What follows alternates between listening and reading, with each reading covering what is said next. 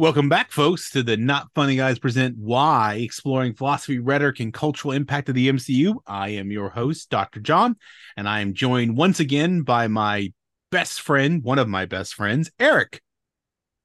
Say wow, hi. Eric. Just just one of just one. Hurt, just, just one. I, the other one's Casey. It's cool. okay. Wow. He's we all get here. together. He's we combine our powers right like now. Captain Planet on the main podcast. I'm not even supposed to be here today. It's like Voltron, you know, whatever you want it to be. Uh, that's fine. That's fine. All right. So, reminder, folks, this pod is an extension of our main podcast, The Not Funny Guys presents Off the Reels, which is where we do combine all of our powers, uh, where we explore the films. And here we will explore some of the ideas and have some debate about them, starting by asking the question, why? And this is episode 21 Thor, Love and Thunder. Now, comic book origins to start us off, we're going to start off with Gorr, the God Butcher. He is a creation of Jason Aaron and Esad Ribić um, first appearing in Thor: God of Thunder number one in 2013. So he's a more recent addition.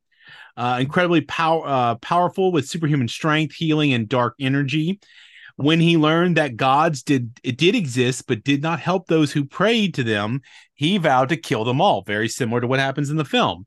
Uh, he acquired the Necro Sword from Knull, who considered to be a god of the symbiotes. By the way, they ret- retconned his existence to have him be the god of the symbiotes, like Venom and Carnage.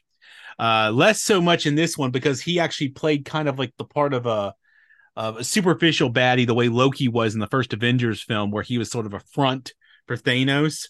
In the comic books, uh, Gorr was sort of a front for Knull, but not so much in the film. Of course, in this one, I feel like I wanted to include this one. I wanted to include the mighty Thor Jane Foster. Now, we have spoken of Jane before, but when she did become Thor in the comic books, wielding Mon- M- Mjolnir, yeah, Mhm. and gained the powers of Thor during which the time when she was dying of cancer. This occurred in Thor number one in 2014, written by Jason Aaron and illustrated by Russell Dauterman. So I just wanted to throw that in there because technically she is appearing as a slightly newer character. We also have Zeus and Hercules. Hercules, of course, we don't see the end credits, but the Zeus of the comic books was, of course, brought over from the adaptation of the Greek mythology of Zeus as the pantheon. Um, he first appeared in Marvel Comics in Journey into Mystery Annual number one in 1965, created by Stan Lee and Jack Kirby in this incarnation. He's the leader of the Olympian pantheon, and he actually had it kind of out with Thor in that issue. Uh, and Thor was actually transported. I don't remember if it was to the Battle of Troy, but at some point they ended up coll- ending up meeting each other. And of course, like any good old superhero story, they faced off. In that same issue, during the mystery number annual number one in 1965, we met our incarnation of also Hercules in the Marvel Universe, created by Stan Lee and Jack Kirby. He, of course, is Zeus's son. He is also based on the more legendary character um, this Hercules eventually went on to come to Earth and join the Avengers, the Defenders, Champions, and Heroes for Hire in the comic book. So he became a, a major kind of like analog for Thor in the comic books. Uh, the poor man's Thor. When Thor wasn't around, you always had Hercules, especially when you had a party. Finally, uh-huh. we have Eternity. Now, this is a celestial living embodiment of the universe and the cosmos created by Stan Lee and Steve Ditko, and originally came in as part of a storyline for Doctor Strange.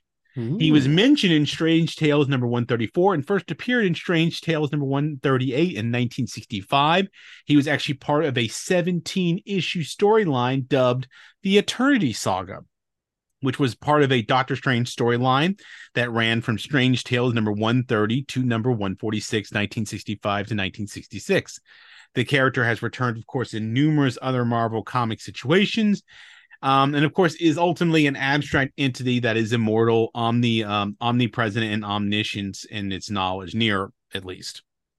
Um, of course, when we talk about this in terms of the MCU, we kind of removed the whole knull element where it's influence on Gorr, and we had Zeus rather than living on Mount Olympus, he lived in what was it, Eternity City or something? Can't remember. I didn't look it Uh, up. yeah.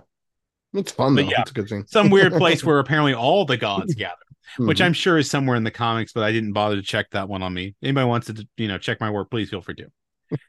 Now, before we get into the topic of co- the specific question under debate, I want to bring up something I found uh, a bit, according to uh, Joel Hodge in an article titled All You Need Is Love The Theology of Thor, Love, and Thunder, which was posted on the 27th of July, 2022, states the following. But this is not where the question of faith ends in Thor. One must find a deeper faith that makes us worthy of our life, humanity, and each other. Worthiness and love are answers are the answers Thor that Thor uses to give meaning to Jane Foster, aka Mighty Thor, and Gorr when they are at their most desperate. In both cases, Thor puts love into practice and reconciles with his former lover and his enemy. Though the film flirts with nihilism, which of course Gorr brings plenty of, it is ultimately shown to run against the grain of the MCU. The MCU is built around the belief of heroism and love, and this is the ultimate message of Thor Love and Thunder that love is the ultimate source of meaning and purpose. Thor expresses this in the climactic scene with Gorr when he tells his adversary that both of them are really looking for love and that life is only worth living with love. Love is often reduced by Hollywood to romanticism, that is certainly is present in the film, but not overdone. Instead, Thor: Love and Thunder shows love is more bound up with self-sacrifice and selfless care for others, especially the weak and powerless. Think about I think a lot about when they when I'm closing out this statement here because that's the end of his statement. Mm-hmm. I think about when Thor grants the children the power. You know, that sequence there that I really do like. So let's talk about this. How does the theme of love play a key role that is at the heart of Thor: Love and Thunder? Because I was really this really reading this really made me think about the film as I was saying before we start recording a little differently. Like I have some criticisms of it. I do like Ragnarok better, but when I started reading this, it it shined a light on me that I hadn't really necessarily considered, and hmm. maybe not seen in my initial thoughts on the film. Yeah, I mean, I guess I yeah yeah I mean I it is kind of an interesting way to express love at every at every point um the the kind of forgiveness multiple angles of it um I don't know kind of where are you at on it? Well I I it made me think about this. So I'm thinking about a couple things here. So when Gorr is dying and his daughter dies and then he stumbles into that paradise of the gods when mm-hmm. he's talking about praying to them and them not caring that's about like an unconditional love that goes unrequited, a love for your creator or what you believe to be your creator. Right. And it sends him on a really dark path because he in turn devoted himself in a sense of love to this God and he lost his daughter, which was the only thing left in the world that he loved. Mm-hmm. And so he was left completely empty. And any sense that love could exist for him in the world and even in the universe was rendered like this is where it turns into a bit of a nihilism is that he's like his attempt to lash out and kill these other gods is to make sure that no one is in his mind i think wasting love on something that doesn't care about you you know he's literally going to strike them down to make sure that no one will uh, suffer that loss of mm. wasting love on in an unrequited way on some being that doesn't care about you. And what he does in his nihilism is he sort of generalizes it in a blanket way, which makes what he does really evil because it's indiscriminate. He's not, he doesn't care about who he's killing or why he's killing them. He just sees them because they are a god. It's like if it was saying because you are Jewish or because you are Muslim. He's just blanket killing them indiscriminately. But then why torment the kids? When he takes them home? Well, because he sees Thor in that same vein. Thor is a god, and these Asgardians have seen themselves as gods, and so he sees this as a way of. I think what he's doing in a weird, perverted way is he is engaging in the same behavior of the gods. He has become the thing he hates. Because what he's doing in a lot of ways is acting like those gods who took his child from him or allowed his child to die. But he knows deep down that Thor won't let that happen. And so he hopes to use that sort of twisted logic in his brain to bring because he needs he needs the the the whatever the stormbreaker that's it he needs right. that to get to eternity to make his wish and so he sort of uh, he lets himself turn into the villain because the emptiness of that his own nihilistic perceptions of the world have become i mean think about the way that he's always in black and white and how the black and white exists around him. Right. It's like a void. The color yeah. of lo- love is like color. And when you get to him it's devoid. It's sort of painted out into sort of like it's either this or that. It literally watches out the details or the nuance of anything and it becomes simply like a nihilistic death trap you know around him i mean i think that's certainly possible you kind of helped say a few things that helped me kind of i think articulate what i was thinking which is i think that really more more say truthfully just more of the case in my opinion as i see it is to to your point he is deceived or he his he loses his his faith i guess in mm-hmm. the idea that he is loved by yeah. his creator right because he realizes he is not so oh, I mean, is, mo- most religions teach that you know god loves you unconditionally right across almost right. every faith and that we know of on here on especially especially if you're a good servant exactly of the, of the, Lord. You know, as as and it's, that's the unrequited God. element is that you, right. gave this God your love, and what did you get in return? Nothing. Right. Right. And I think to that end, as well, he has lost his ability to love anyone because he's lost his child. So he is now essentially suspended in a world where he does not have the ability, you know, metaphorically at least, to be loved and he does not have the ability to love. And so he is only possessed and taken over at that point by hate and by rage. You know, fear leads to hate, hate leads to anger, yeah. anger leads to dark side. I, I always think right? of it as kind of like it's like a void. Like the void is just an empty black hole in which sucks in everything.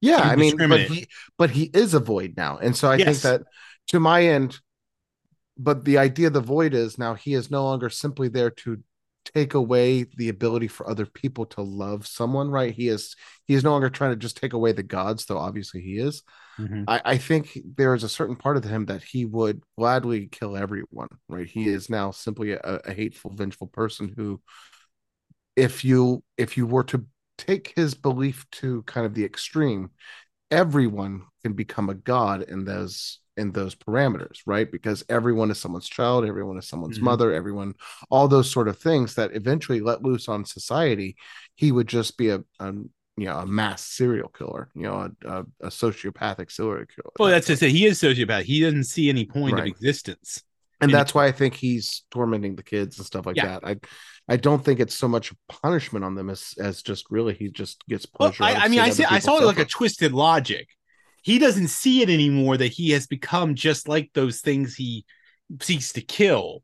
He, sure, you know, it's yeah. that, that that that that's that's that unnecessary that's that sort of twisted logic of a villain, right? That leads you from being, you know, that you know when you think about the anger leads to hate and all those right. things like we talk about, you know, from our Star Wars canon.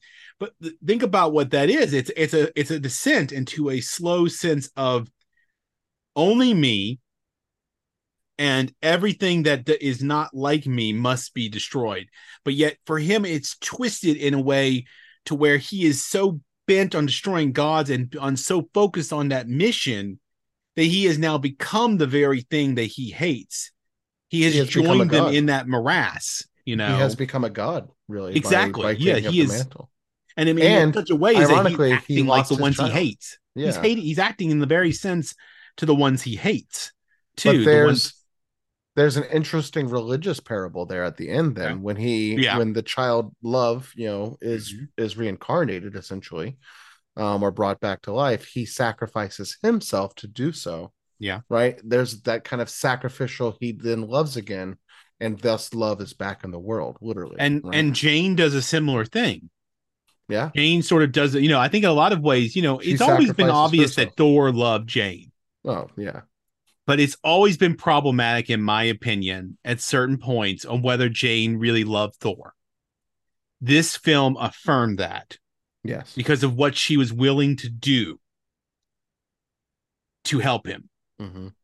to be there for him at the at what in what she was, in a sense, costing herself. Because the reality was is that being as a Thor was literally killing her. So and I think that speaks to her her cap uh um her capability to have love herself, I guess you could say. Because she's right? always been very kind of isolated, right. scientific.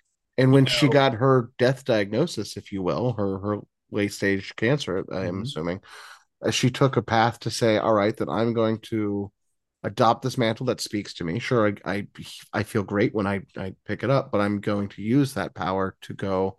With great power comes great responsibility to go and help everyone and and be a good Thor to the world, right? To Yeah. be a good god in that sense." Which is why I think she was perfectly valid to be in Valhalla. And I think, oh yeah, I love that she's in. Oh, I know, I love that bit. I love that ending, and I, I love that. Um, I, I think it's, I think it speaks to kind of that sacrifice, like you're saying, but it's it's even more than that. I don't know. It, I'm But I'm the losing my train of sacrifice itself is an act of love. Yes, I mean, we want I to get really think it, and I don't think here, I it's mean- for maybe that's where I was going. I don't think it's necessarily for Thor so much as it's no, in for support of Thor. yes, right? it's for And- more than that. It's right. it's so it's it's also a, it's also shows Gorr something he had lost sight of, Sure. which was the ability that the sacrificing for others is in itself an act of love. I mean, we want to get really biblical. Think about what Jesus does. Why Mhm. does Jesus allow himself? It's so that all of humanity His can children, be yeah. redeemed. You know, through his sacrifice. I mean, that's in a lot of ways what Jane does. She lays Sure. down that it's what Gorr ends up being realizing and sort of coming back to who he was before all this corruption and all this nihilism led him down these dark paths. He is reminded, and when the wish to bring back his daughter, Mhm. I think that is something, and I speak to this as a parent. That's something any parent would do if you were presented with a choice. Sure. If you were given the real choice and like, okay, eternity's going to grant me one wish, and I can either take create hate and kill lots of people, gods or otherwise, or I could resurrect a lost child. You're the parent and you will that, yeah. resurrect the lost child Right. because the idea is there is that continuum that you know the greatest tragedy i think that can ever befall a parent is that their child dies before you Right. Sure. because they're Yeah. the ones who are supposed Fair to live on they are the what can is the continuation and that if they die before you that is in its own way a premature tragedy a loss you know a- an expression of grief and and i think grief and love are very intertwined in this film Mhm. you know a lot of different things that are going on with gorr and with thor and with jane and there's all this intertwining of grief and love and there is a connection you know and i remember there was a recent song i heard i can't remember the artist's name but it was he said there was i think the line was grief is love that has nowhere to go Right. you know Well, and i'm like grief is I'm like, love carry what is love if not uh or what is grief if not love continuing right? Yes. something like yeah that's what vision says. Yeah. And, and it reminds me of that that same line that's been sticking out in my Mhm. head you know this idea that there is an interconnection between the two things. They are not so vastly divided as we like to think of them because we like to think of them as polar opposites but they're a lot same lot closer to each other. Well I think- to, to use the symbolism of the movie and gorr it's not all black and white. Sometimes there's a lot of gray to take into account. Exactly. And i think that's i think that was an interesting device that they Mhm. use with that was this notion of you know with gorr and the black and white there is that sort of strangeness to it that's like it's very off-putting and i think Yeah. that's that's on purpose.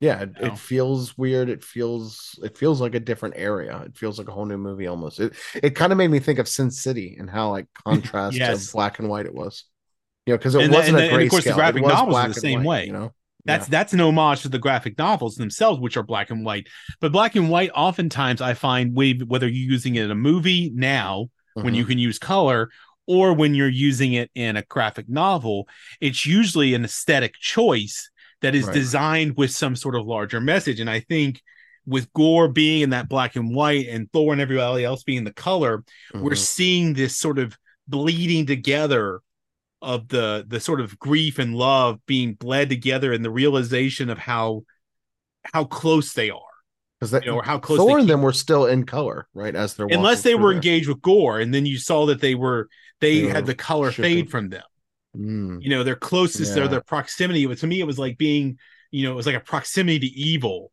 like sort of bled out right. You know, the color. And I always thought that, you know, when I started thinking about it, the color itself is a reflection of a nuanced, complex world where love exists and where gorr exists in that black and white. Mhm. It's like it's either life or death. There is no love. You know, everything is reduced to some sort of like thing, and love is absent. You know, Well, and hate is hate is infectious too. So that's Yeah. sort of how the, the color could zap or misery loves company, if you want to go down Yes. the, the, the the cliches here. no, I, Yeah. and I and I, like I said, I think this really gave me a lot of interesting like reflection take, on yeah. My own thoughts about the film. You know, uh, I think this made me think about it and appreciate it more. Not that I, I mean, I didn't hate it or anything, but I was critical of it on the pod. You Mhm. know, is that I didn't think I didn't think it was better than I. Let's just say I enjoyed Ragnarok better. But as I have experienced Love and Thunder more, and now looking at it in this light, I'm finding that I'm having more appreciation, which is what I've been thinking a lot about ever since we've been doing Phase Four. By the way, Phase Four ends with She Hulk. Oh, okay. I did because uh, for those of you who don't know, I actually submitted an abstract. That's a long the- phase. Well, I I, I submitted years. an abstract to the pop culture uh, conference for 2024, talking about uh, reviewing Phase Four and Mhm. talking about grief. Um, and it's let's see, it's Wandavision is the start of it, and Right. then it includes Black Widow, Shang Chi, Eternal, Spider Man No Way Home, Spider Man Far From Home, Doctor Strange, Multiverse of Madness. Actually, I think Spider Man Far From Home actually closes out Phase Three. I take that back. Um, Thor: Love and Thunder, Black Panther: Wakanda Forever, Falcon and Winter Soldier, Loki, What If, Hawkeye, Moon Knight, Miss Marvel, and She Hulk. So yeah, Yeah, that's Long quite a, phase. a hefty, hefty phase. yeah, hefty face. Which we are now coming to the close to the end of ourselves. Wow. I figured we were in five by now with you know with No, Moon and all we that don't- stuff, especially. But we do not pretty cross over into five until we get to Ant Man. God, it has been it's been a weighed down grief heavy phase for sure. There's a lot of Well, and I think. I think that's why I think people have a lot of mixed feelings about it. Yeah. But that's again why I wrote the abstract. Is that after having that conversation when Casey and I were talking about WandaVision Mhm. and grief, we just sort of hit the idea, and I'm like, we've talked about it a couple times on the main pod, but ever since we and he and I had that conversation, we were, we were just talking about it in, as we're compared to WandaVision, but when we Yeah. started looking at it, I was like, okay, there's an idea here, and so on my first test run, being an academic, is I'm going to like do a presentation on it, and then maybe I'll write a paper about it. Sure. Uh, so because I do think it's worth uh visiting, because I think we, thanks to Casey and like doing this talking thing out here, Mhm. guys. I mean, look, folks, Eric's already given me an idea for a writing piece about Doctor Strange and the all the seven last week, plot yeah. points. So, Yeah, I'm- and gave me one for that. So, I mean, talking things out. This is how two it weeks happens. in a row. folks. I'm back for two weeks. I'm I'm given two weeks. That's what can I say? Boom. All right. So, any final thoughts? What do you think? um, I don't know. I as I mentioned on the pod, this this movie really moved up in my eyes and, Mm-hmm. and the rewatch, um, in my rankings. Um, and really talking it through like this, I I may have to go change my rankings now. To be Yeah, I mean- honest with you. talking through it again, it makes me almost want to go back and watch again just to watch for symbolism now. Now that I really Mhm. have absorbed the story, now that I've really felt the emotions and had all the fun, to really go back and see because I think I've I've kind of underestimated Taika Waititi at times as a filmmaker, especially in the Marvel universe. Like Mhm. when when Love and Thunder first came out, I thought it was just him playing, right? And playing with Yeah. characters and you know toys and you know type stuff. But like kind of watching it again, I realized how good of a narrative it actually was and how fun to watch it actually was. And then talking through it this way, I'm like, oh, there's a lot of it would be really interesting to go back and see how represent how how symbolic or how much symbolism surrounds um gorr especially but really the the entire themes that we've kind of discussed here of love sacrifice and the lack of love and what that does i mean Mhm. I mean, obviously, I should have caught that. And I did catch that in the original movie, but like to really go back and see all the things that just kind of those those artist touch, you know, coming coming from it from the artist mind of like those things you do as as a as a designer myself in the past that are for you. And if the audience catches on, great. They they're in on the joke, so to speak. Yeah. Well, I just moved mine up about six places on my letterboxd, folks. Can you do that? Are we gonna have to tell? oh Casey? man, whatever. don't care. Who knows? Casey probably cheats all the time. Oh, listen to this, Casey. We this didn't is say this that. is this is the test. Does Casey listen to these? the wise. All right, folks. Well, that was a great is a episode. So, all right, folks, tell us your thoughts. Tell us Write us at notfunnyguys.offthereels at gmail.com. Hit us on Instagram at, at not funny guys. Sorry, not underscore funny guy underscore guys underscore presents at over on the Twitter for as long as it's still there before Elon completely torpedoes Burn it, it at not funny guys pod, blue sky, the not funny guys. I promise I'll probably be doing a thread soon. Until then, folks, next week we've got Wak- Black Panther Wakanda Forever, and I'm pretty sure I'm going to have special returning guest Catherine Silva. Uh, so professor who works with me over Claflin. So look forward to that one. Until next time, folks, keep strange and keep asking questions. Have a good one, guys.